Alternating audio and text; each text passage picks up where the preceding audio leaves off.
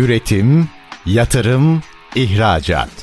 Üreten Türkiye'nin radyosu Endüstri Radyo sizin bulunduğunuz her yerde. Endüstri Radyo'yu arabada, bilgisayarda ve cep telefonunuzdan her yerde dinleyebilirsiniz. Endüstri Radyo.com Çetin Ünsal'ın hazırlayıp sunduğu Reel Piyasalar programı başlıyor.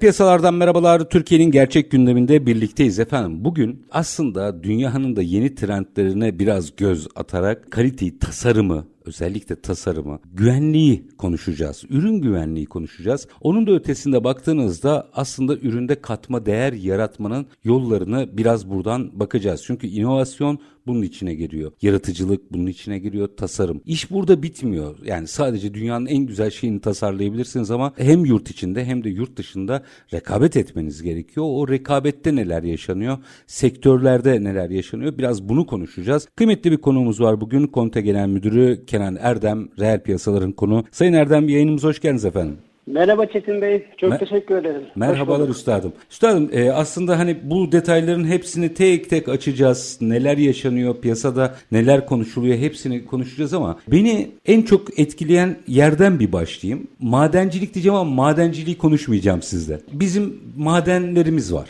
Çok kıymetli madenlerimiz var. En çok bunun üzerinde konuşurken neyi konuşuyoruz? İşte madenlerimizi çıkarıyoruz ve satıyoruz. Bu da bir ticaret türüdür. Hani garipsemiyorum. Ama asıl ne konuşuyoruz? Bunlardan bizim türev ürünler yapmamız lazım. Katma değeri yakalamamız lazım. Bu türev ürünlerle dünya pazarlarında rekabet etmemiz lazım. Bu açıdan baktığımızda yaptığınız hamlenin faaliyet konunuzun çok kıymetli olduğunu düşünüyorum. Öncelikle buradan bir başlayalım mı? Yani bir ürünü çıkan bir madeni nitelikli bir ürüne dönüştürmek bakış açısını biraz sizden almak isterim. Çok doğru bir konuyu aslında parmak bastınız. Bence bizim de e, Türkiye olarak geleceği yakalamamızın en önemli unsuru budur diye düşünüyorum. Evet dediğiniz gibi biz e, çok kıymetli bir maden olan, özellikle Türkiye'de bulunurluğu çok yüksek seviyede olan kuars madenini işleyen bir firmayız. Ürüne dönüştüren ve katma değer oluşturan birimiz. Şöyle özetleyebilirim aslında. Normalde sadece kuars ürününü maden olarak yurt dışına sattığınız zaman bir birim para kazanıyorsanız bunu işleyerek bizim gibi firmalar tarafından işlenerek ürün haline getirdiğiniz zaman 10 birim yaklaşık 10 katına kadar bir e, gelir elde etme imkanınız oluşabiliyor. Tabii bunun genele yaydığımız zaman Türkiye'de bunun gibi çok değerli kaynaklarımız var. Sizin de girişte bahsettiğiniz üzere bu tarz ürünlere yaptığınız katkılarla, yaptığınız yeni yatırımlarla beraber katma değerli ürünler üretiyorsunuz. Tabii ki burada önemli olan sadece yatırımı gerçekleştirmek değil. Bu tarz ürünlerde siz gerekli katma değeri oluşturabilmeniz için en önemli şey bunları işleyebilecek know-how'ı, bunları pazara sunabilecek know-how'ı e, geliştirebilmeniz. E, bizim de zannediyorum en büyük farklılığımız Koant olarak burada ortaya çıkıyor. Üstad biraz o yolculuğu açalım mı? Tabii. Çünkü e, bu hani dile kolay diye bir ifade vardır ya ben onu çok severim. Dile kolaydır evet yani madencilik yapan bir şirketin ondan sonra farklı ürünlere yönelerek bambaşka noktalara gitmesi öyle dile kolay gelir, kolaydır. Ama gerçekler farklı, zorlu bir yolculuk. O aşamayı hani o karardan tasarıma, katma değere, belki o tasarım ekibinin kuruluşuna, üretim metodolojisine kadar o yolculuğu biraz anlatabilir misiniz bize? Tabii tabii. Aslında çok da doğru olur. Koanti aslında konuşmadan önce bence burada Koanti'nin arkasında olan büyük gücü de konuşmak lazım. Ermaş'tan bahsetmemiz lazım. Ermaş aslında 35 yıllık tecrübesi olan, geçmişi olan bir madencilik üzerine kurulu bir şirket.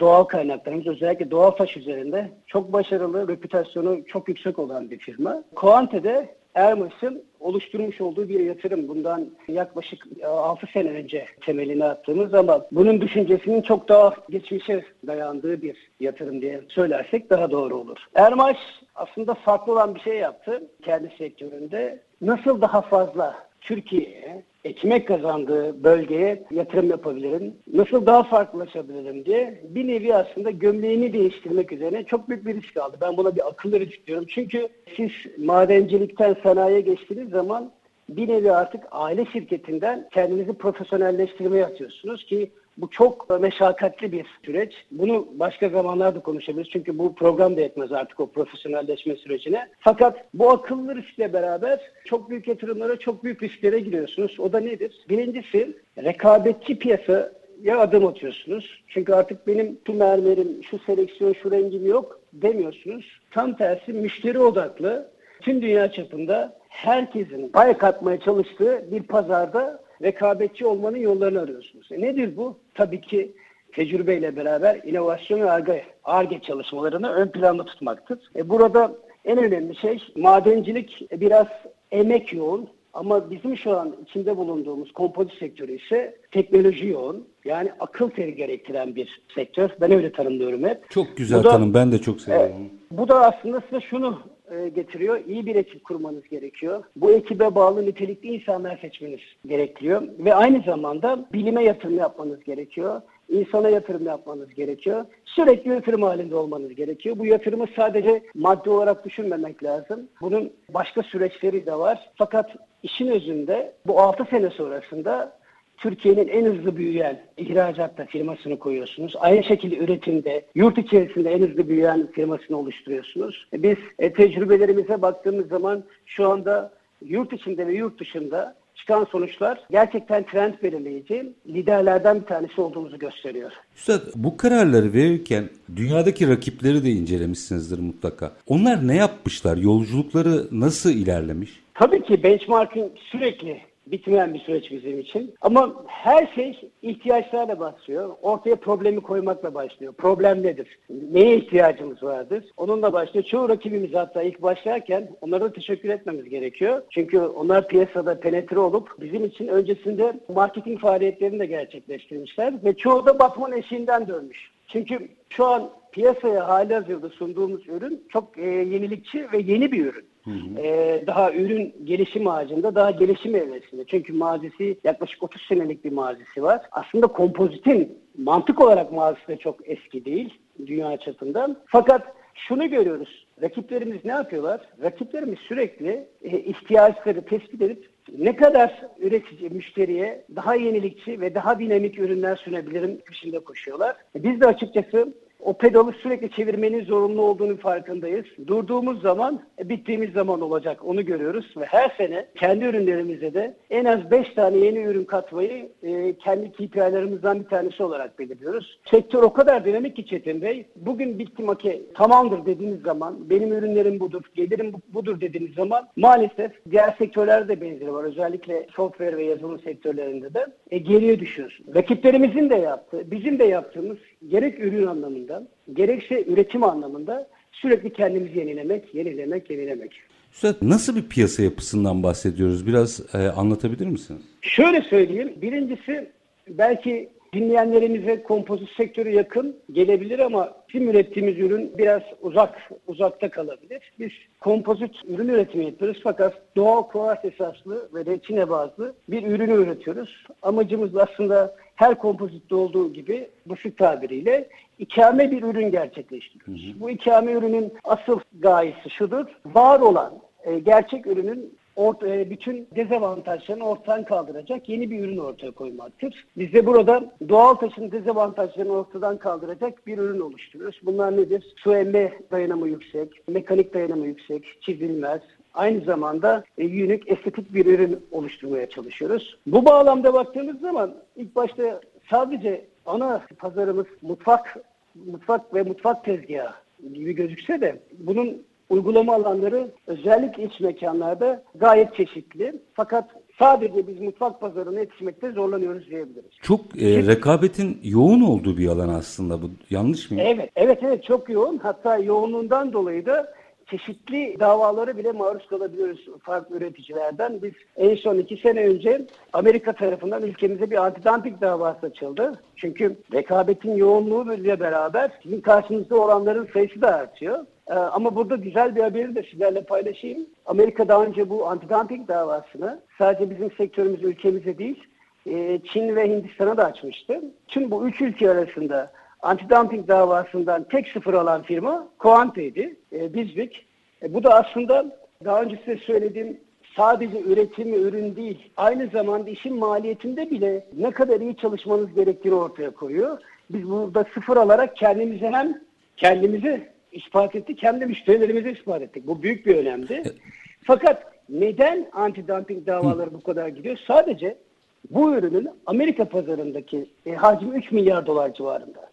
Hmm. Yüksek bir rakamdan bahsediyoruz. Ama sadece Amerika pazarı değil, diğer pazarlara da odaklanmak lazım. Biz Türkiye'yi de bu konuda önemsiyoruz. Çünkü çıktığımız nokta Türkiye'de e, bizim öngörümüz e, ürünün 3 milyon metrekarelerin üzerinde ki bu da yaklaşık 3 milyar TL civarında bir pazara geliyor. 3 milyar TL'nin üzerinde bir büyüklüğünün olduğunu düşünüyoruz. Bu bağlamda bu hacimlerin daha da katlanarak artacağını düşünüyoruz. Çünkü e, özellikle hijyen sertifikası içerdiğimizden dolayı ki hiçbir doğal taş bu yoktur. E, mutfaklarda alternatifsizliğimizi koruyacağımızı düşünüyoruz. Bu bağlamda da yatırımlarımızı da hızlandırıyoruz Çetin Bey. Üstad birazcık daha açmak isterim. Şimdi tabii bir yerde sadece bir pazarda 3 milyar dolarlık bir hacim varsa orada tarife dışı engel diyelim antidampik diye o rekabet oraya gider. İster istemez Doğru. gider. Şimdi burada doğru pozisyonu almak o hani hazırda sıfır çekilmişken doğru doğru hamleleri yapmak nasıl olabilir? Nasıl bu işi güçlendirebiliriz? Bunu konuşmak isterim ama minik bir araya gidelim. Aranın ardından Olur. detaylandırmak isterim. Efendim Konte Genel Müdürü Kenan Erdem'le aslında bir madenin inovatif hale gelip katma değer getirmesini konuşuyoruz. Önemli bir pazardan söz ediyoruz. Detaylandıracağız. Kısa bir ara lütfen bizden ayrılmayın. Üretim, yatırım, ihracat. Üreten Türkiye'nin radyosu Endüstri Radyo sizin bulunduğunuz her yerde. Endüstri Radyo'yu arabada, bilgisayarda ve cep telefonunuzdan her yerde dinleyebilirsiniz. Endüstri Radyo.com Kısa bir aranın ardından reel piyasalarda birlikteliğimiz devam ediyor. Konuğumuz Konte Genel Müdürü Kenan Erdem aslında katma değeri konuşuyoruz. Şimdi Sayın Erdem ifade ettiğiniz gibi sadece Amerika'da 3 milyar dolarlık bir hacme sahip bir pazardan söz ediyoruz. Sanıyorum şuradan da açılım yaparsanız sevinirim. Başka ne tip potansiyeller var ülke olarak bahsettiğimizde? Bir de bundan daha kritik olan tamam bir pozisyon almış olabiliriz ama o pozisyonu güçlendirip geliştirmek için neler yapmamız gerekiyor bizim dünyada bu alanda? Aslında yaptığınız iyi şeyi iyi yapmaya devam etmeniz gerekiyor. Hı-hı. Bu çok önemli. Bir yerde pazarın büyüklüğü demek o pazara çok rahat girebileceğiniz anlamına gelmiyor.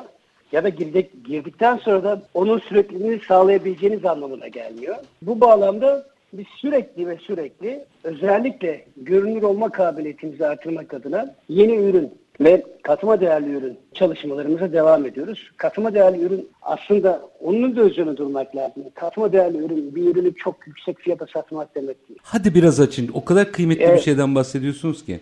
Yani bunu çok iyi anlamak lazım. Bir ürünü aslında rekabetçi bir fiyatla, uygun bir fiyatla, uygun karlılıkla satmak anlamına geliyor katma değerli ürün. Bu bağlamda katma değerli ürün yapabilmek için ne yapmanız gerekiyor? En önemli şey bir, üretimde verimliliğinizi artırmanız gerekiyor. Bu verimlilik sadece ve sadece ürün üretmek değil, içeride maliyet yapınızından tutun, hı hı. personelinizle beraber yapacağınız ARGE faaliyetlerine kadar bütün süreçleri e, içeriyor. Ama örnek vermek gerekirse ben Türkiye'den örnek vereyim size bu konuda. Nasıl bir katma değerli ürün yapıyoruz? Kabetin çerçevesini nasıl belirliyoruz? Ben ürünümün 2 santimlik kalınlıklarla Türkiye'ye satıyorum. Fakat Türkiye'ye 2 santimlik kalınlıklı bu ürünü pazarlarken e, rakiplerimin 1,5 santimlik kalınlık fiyatına satabilecek verimlilikte ürünü çalıştırıyorum. Ve büyük ihtimal öyle düşünüyoruz. Rakiplerimden daha da iyi karlılığım var. Bunların hepsi aslında işin içerisine o katma değeri koyuyor sizin maalesef Türkiye'de anlaşılan e, genelde herkesin aklında olan şey katma değerli ürünün çok yüksek fiyatlara satıldığıyla alakalı. Hayır, sadece bu değil. Evet bunu da koyabiliriz. Fakat burada en önemli şey demin de bahsettiğim gibi maliyet yapısı ve bu maliyet yapısıyla beraber rakiplerinizden sizi e, bir adım öne çıkaran, sizin estetik kaygınız, müşterinizin sizi talep edebilme ısrarı gibi bir sürü nokta var. Biz de bu noktaların çoğuna hitap ettiğimiz için gerek yurt içinde gerekse de yurt dışında iyi karlılıkla gerçekten bunun üzerine basarak konuşmak gerekiyor. İyi karlılıkla ürünümüzü satabiliyoruz. Ürünümüzü görünür hale kılabiliyoruz. Bundan dolayıdır ki Çetin Bey yaklaşık 3 sene içerisinde yatırımlarımız ki biz büyük yatırımlardan bahsediyoruz. Kendini ödeyebildi. E, bundan dolayıdır ki e, yeni yatırımlarımıza da hız verdik. Belki haberiniz vardır, muhakkak size bildirilmiştir. Koante yaklaşık 1 milyon 200 bin metrekare kapasiteye sahip ve bu kapasiteyi neredeyse yüzde yüz kullanabiliyor. Bunun bu başarısından dolayı bir bu kadar daha ilave kapasite yatırımına başladık. Türkiye'de bir dakika hocam. Hocam bir dakika. Ee, hocam üstad ee, çok kıymetli bir şey söylüyorsunuz. Öyle bir cümleyle geçmeyin. Tamam. Şimdi bir kere e, bahsettiğiniz o katma değerin e, bizim iktisatta optimum nokta diye tarif ettiğimizin hayat bulmuş hali. Evet. Yani doğru fiyata doğru ürünü doğru üretim metodolojisiyle üretmek noktası. Gördüğüm kadarıyla bu kazanç getiriyor. Şimdi Türkiye'deki kapasite kullanım oranlarına baktığımızda hani %76'larda bir kapasite söz konusu. Ki ne yazık ki bunlar tek vardiya üzerinden hesaplanıyor. Siz Doğru. diyorsunuz ki %100 minimum iki vardiyadır bu. Öyle tahmin ediyorum. Şimdi burada bunu konuşmamız lazım. Çünkü birçok sanayiciye örnek teşkil edecek uygulamalar olduğu kanaatindeyim. Eğer %100 evet. kapasite kullanabiliyor ve yeni yatırıma ihtiyaç duyuyorsanız. Çünkü bizde de genellikle yatırımlar bu tek vardiya üzerinden hesaplanıp bu sefer atıl yatırımlar yapılıyor, dolmuyor.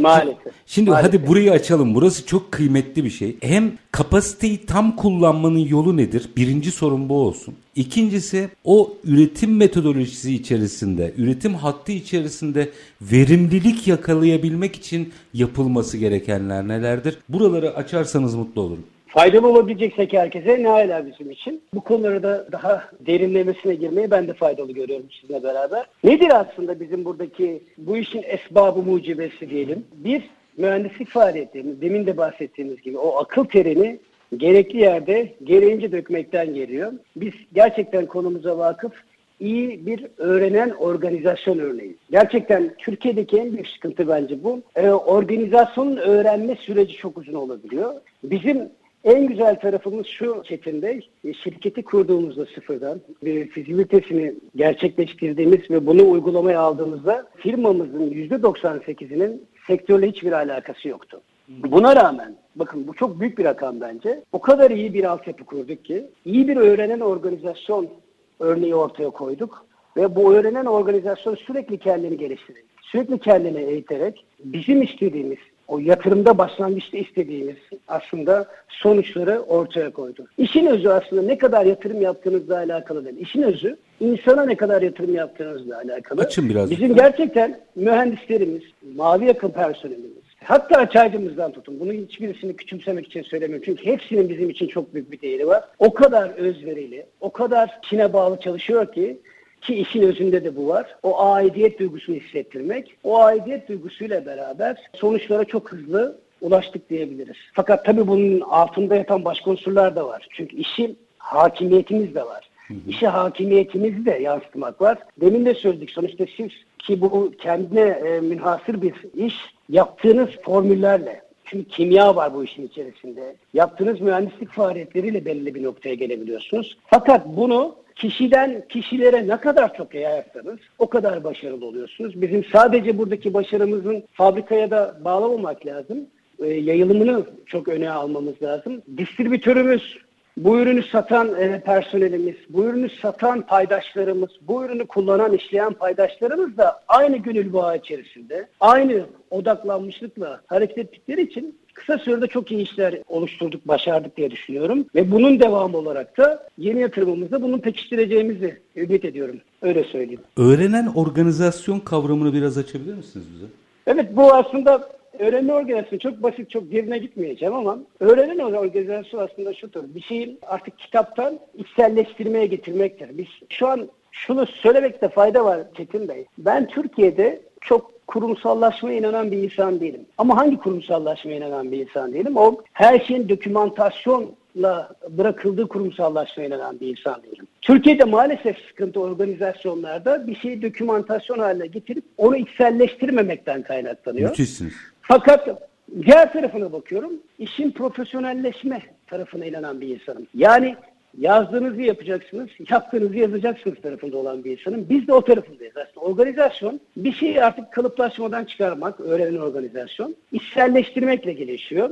Bizim her yaptığımız işin bir SOP'si yani bir standart operasyon prosedürü vardır. Ve bu prosedür bütün arkadaşlarımız tarafından içselleştirilmiştir. Herkes neyi ne zaman nasıl yapacağını. Aynı zamanda içeride katılımcı bir yönetim vardır. Yani benim dediğim olacak değil. KPI'ler belirlenirken, performanslar belirlenirken mümkün olduğunca en alta kadar o katılımı sağlamaya özen gösterir. İçeride insan rahat kendini ifade etme imkanı bulduğu zaman bu imkanla beraber daha da rahat hareket edebiliyor. Bu hareketler sonrasında herkes kendi evi gibi, kendi fabrikası gibi davranıyor ve sonucunda istediğimiz sonuçlara daha hızlı gidebiliyoruz. İçeride o organizasyon sürekli birbirlerini yeni gelenleri eğitmeye devam ediyor. Bu böyle yapılır, bu böyle yapılır. Bizde sürekli bir kendini update eden, güncelleyen prosedür süreci vardır. Prosedürlerde mümkün olduğu kadar neyi daha iyi yapabiliriz kafa yorarız. Dolayısıyla içeri gelen yeni bir arkadaş ya içerideki adamlar 5 senelik ben 1 seneliğim ne yapacağım demez. Tam tersi onlarla alakalı intibak süresini hızlandırırız. Çünkü o konuda mümkün olduğu kadar insana dokunma vardır aslında her şeyin özünde o insana dokunma vardır. Biz de bunu hızlı bir şekilde geri alabiliyoruz. Ve bu katılımcı yönetim sayesinde o öğrenen organizasyonun kabiliyeti de artar. Çok uzun aslında ama bunları konuşmaya bence bir öğrenin organizasyonunu konuşmak için sizinle bir yeni bir program yapsak Doğru. yerindedir diye düşünüyorum ama Çetin Bey. Üstad çok kıymetli ve çünkü günün sonunda ne yaparsanız üretin, satın, ne yaparsanız yapın işin temeline bunu koymadığımız zaman bir süre sonra ya. dişliler boşa dönmeye başlıyor. Doğru. Bu konuyla ilgili galiba daha çok konuşmak lazım. Daha e, ama orada bir bir noktayı daha açmanızı rica edeceğim. Kıymetli bir konu olduğunu düşünüyorum çünkü bunun. O ekosistemi yaratırken adaleti nasıl sağlıyorsunuz? Bravo. Adaleti şeyle yapamıyorsunuz tabii ki. Sen iyisin, sen şöylesin demekle olmuyor. Hı hı. Bunları da objektif bir şekilde insanlara sunabiliyor olmanız. İş yerinde eşitlik olmaz. Çünkü eşitlik olduğu zaman çalışanla çalışmayanı karşısında adaletli bir pozisyon düşersiniz. Adaletli olmak zorundasınız. O adaletini sağlayacağınız noktalardan en önemli şey performans değerlendirme sistemlerini oturtabilmeniz. Şeyi bilmiyorum yani yüzde yüz adaletli olabilen bir işletme var mıdır? Çünkü sonuçta her şey e, insan eliyle oluyor. E, insan elinin değdiği yerlerde muhakkak ufak tefek sıkıntılar vardır. Biz sadece bazı şeyleri minimize etmeye çalışıyoruz.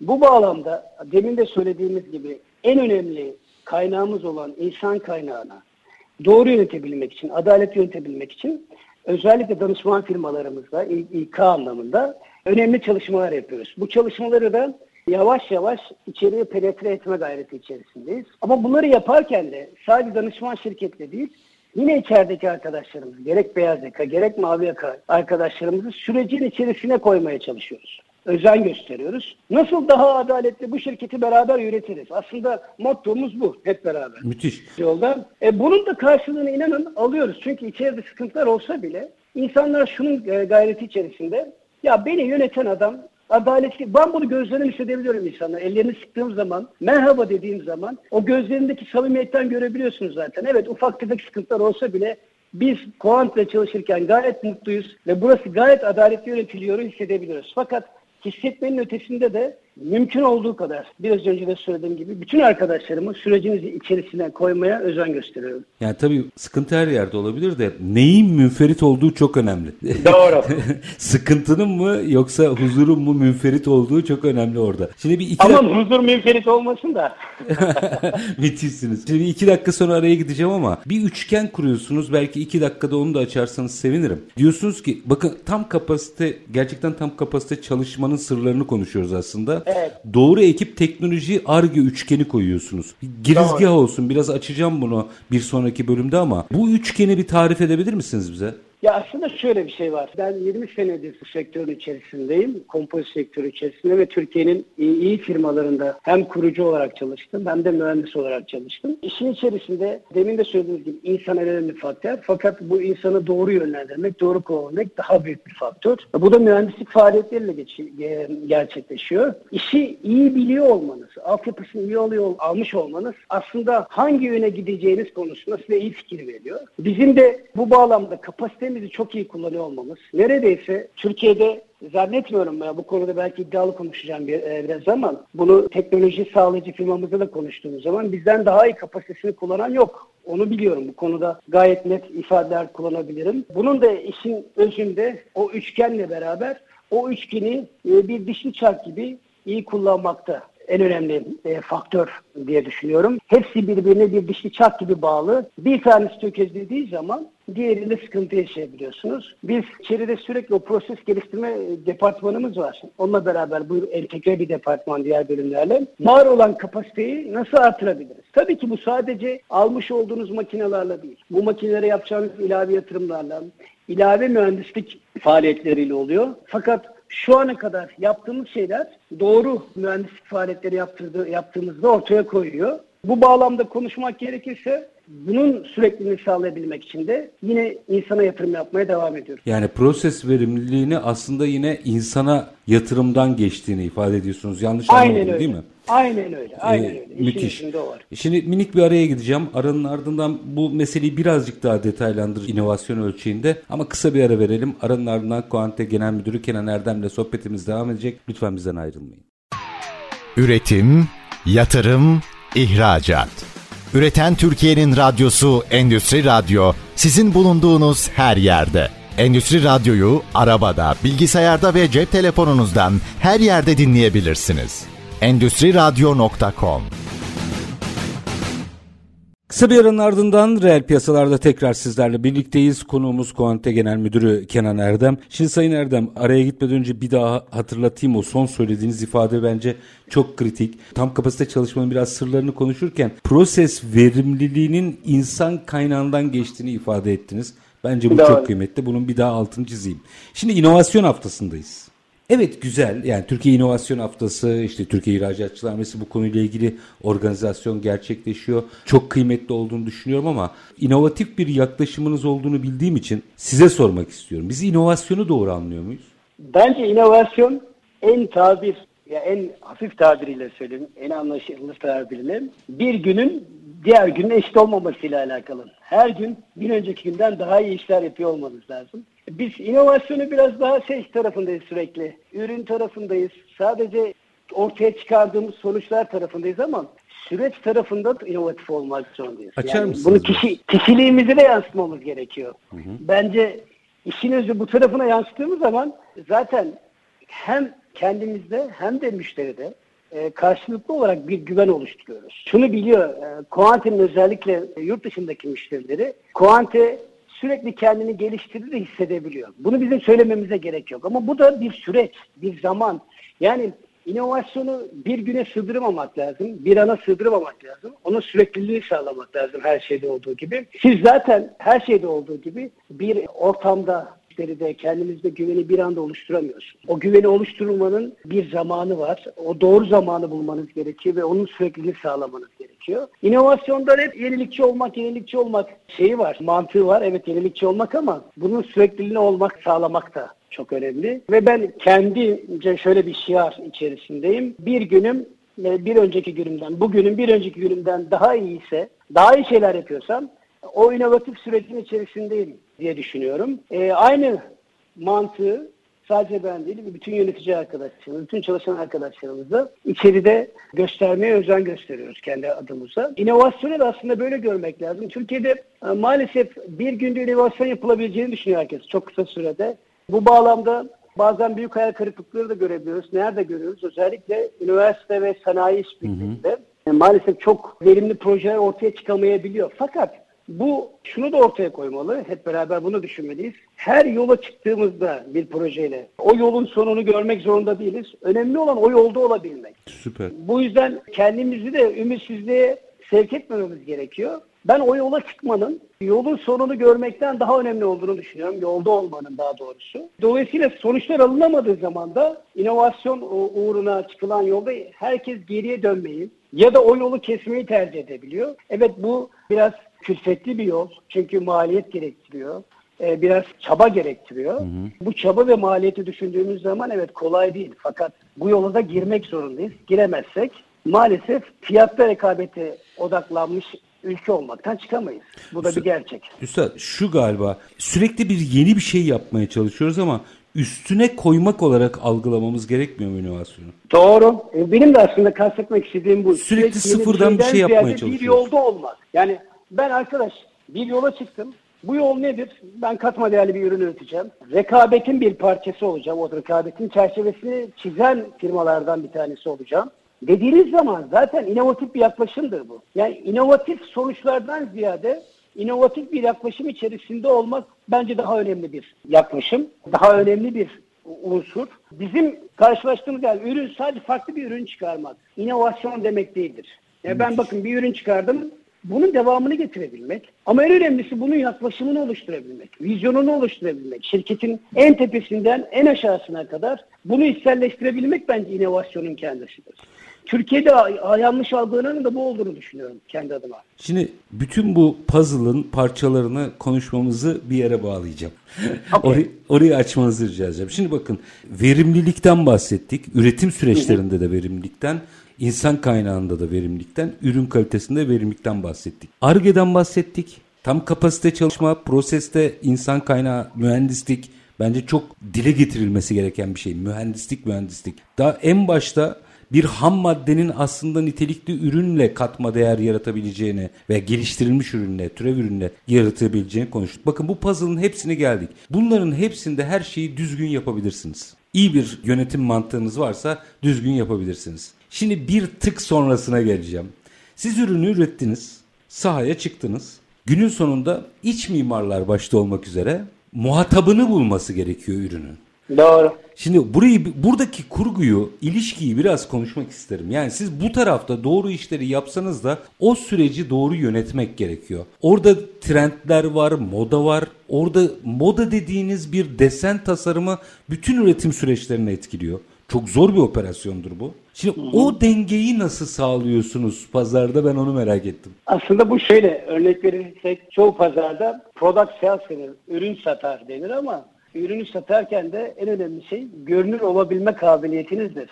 Kimin karşısında? Karar verici mekanizmalara Hı. karşısında. Tabii bununla alakalı bizim pazarlama stratejilerimiz çok farklı. Coğrafi pazarlama stratejilerimiz var. Bölge e, coğrafi pazarlama ile beraber farklı uyguladığımız stratejilerimiz de var. Çünkü her yerin kültürü, alışkanlıkları farklı. Ama önemli olan birinci husus şu, o talebe karşılayabilecek arzu oluşturabiliyor musunuz? Bir talep var mı? Talep var. Kesinlikle var. O talebi karşılayacak arzu oluşturabiliyor musunuz? Oluşturabiliyorsanız piyasadasınız. Ve o talep arz karşısında, ekseni karşısında kendinizi nerede konumlandırıyorsunuz? Nerede talebi oluşturan mı? Ki talebi oluşturan değiliz şu an için. Bunu yani bilmemiz lazım. Yani bunu şunu diyoruz. Bir trendsetter mısınız dünyada? Henüz değiliz trendsetter değiliz. Türkiye'deki çoğu firma gibi o trend follower'ız. Trend takip eden pozisyondayız. Hı hı. Ama trendi takip ederken de bu işin e, oyununu neye, e, kuralının neye göre koyulması gerekir? Oyunu hangi kurallar çerçevesinde oynamamız gerektiğini de iyi düşünmemiz gerekiyor. Biz demin de söylediğiniz gibi aslında e, modadan bahsettiniz. Modanın ta kendisiyiz.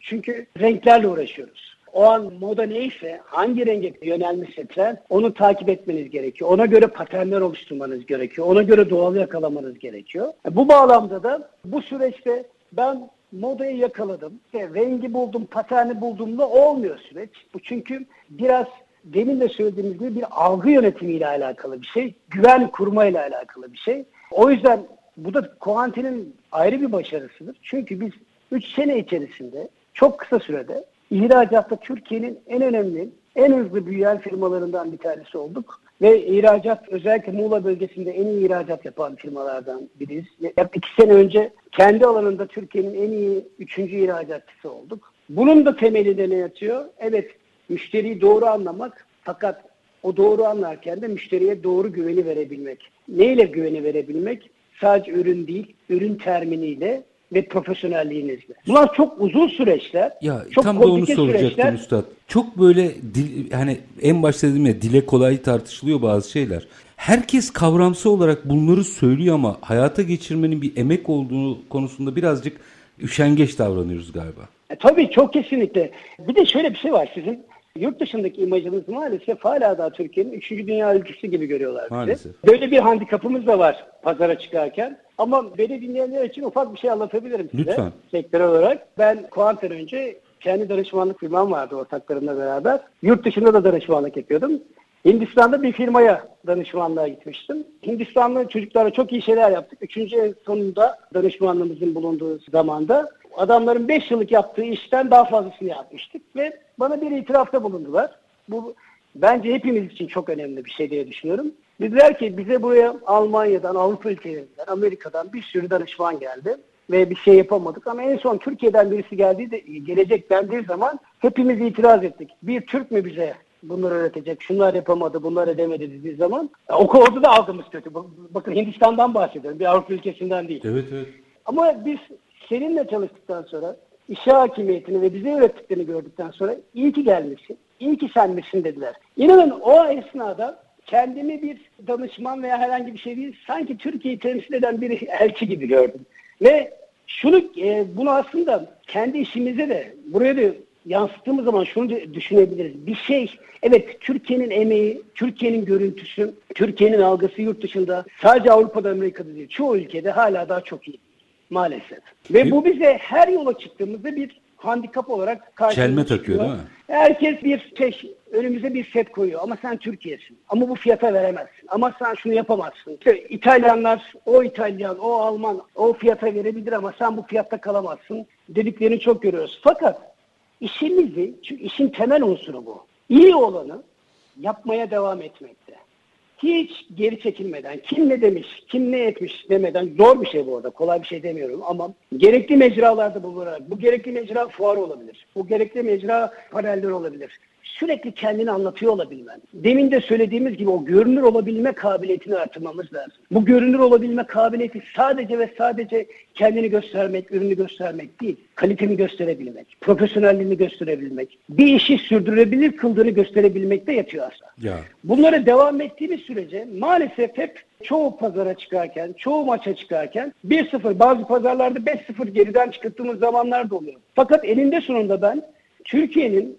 ve Türk insanının kabiliyetini o kadar çok inanıyorum çünkü biz gerçekten zekiyiz. Fakat çalışkanlık tarafımız biraz e, bence işin gerisinde kalıyor. O sürekliliği yakaladığımız sürece e, doğru pazarlarda doğru işler yapabileceğimize inanıyorum Çetin Bey. Temelde iki dakikam var belki bununla bitirelim. Temelde baktığınızda Olur. aslında yaptığınız iş ne olursa olsun galiba işinizin değil de mesleğinizin aşığı olmanız gerekiyor. Ne dersiniz?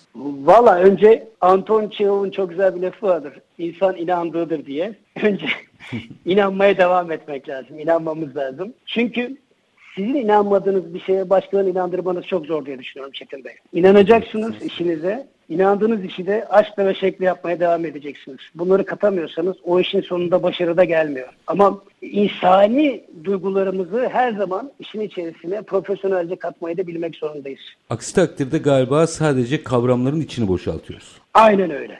Sizinle aynı fikirdeyim. Onun da faturası e, çok yüksek oluyor. Süren bitti ama birkaç cümleyle peki bu sektörde bundan sonra önümüzde nasıl bir fotoğraf var Türkiye adına? Böyle bir iki cümleyle bunu da alıp öyle veda edeyim size.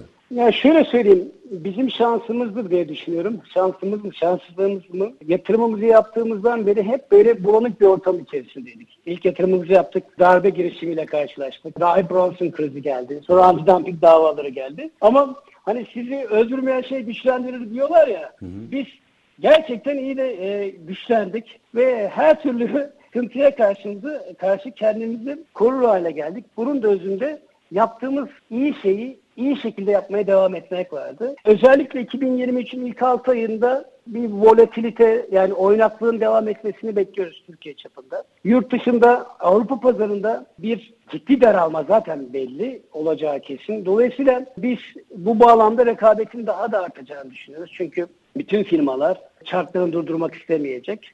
Ama yine de olumsuza değil olumluya bakmak istiyoruz. Bu sürecin artık o gecenin en karanlık anı olduğunu düşünüyoruz. Yakın süreçte özellikle 2023'ün ikinci yarısından itibaren o tünelin sonundaki ışığı yavaş yavaş göreceğimiz ve bununla alakalı bizim de önden çalışmamız, çalışmalar yapmamız gerektiğini farkındayız. Kendi adımıza herhangi bir karamsarlığımız yok. Fakat özellikle dünyanın içinde bulunduğu konjonktür ve Türkiye'nin de buna paralel bir yapıda gideceğini düşünüyoruz. Gerçekten bu dönemde bütün sanayiciler açısından bütçe yapmak çok zor. Bütçedeki parametreleri oluşturmak çok zor. Ama bir şekilde özellikle Türkiye'deki sanayici bu konuda biraz bağışıklık kazanmış durumda diye düşünüyorum. Karamsar olmanın da hiçbir faydası olmayacağını farkındayız. Yüreğinize sağlık.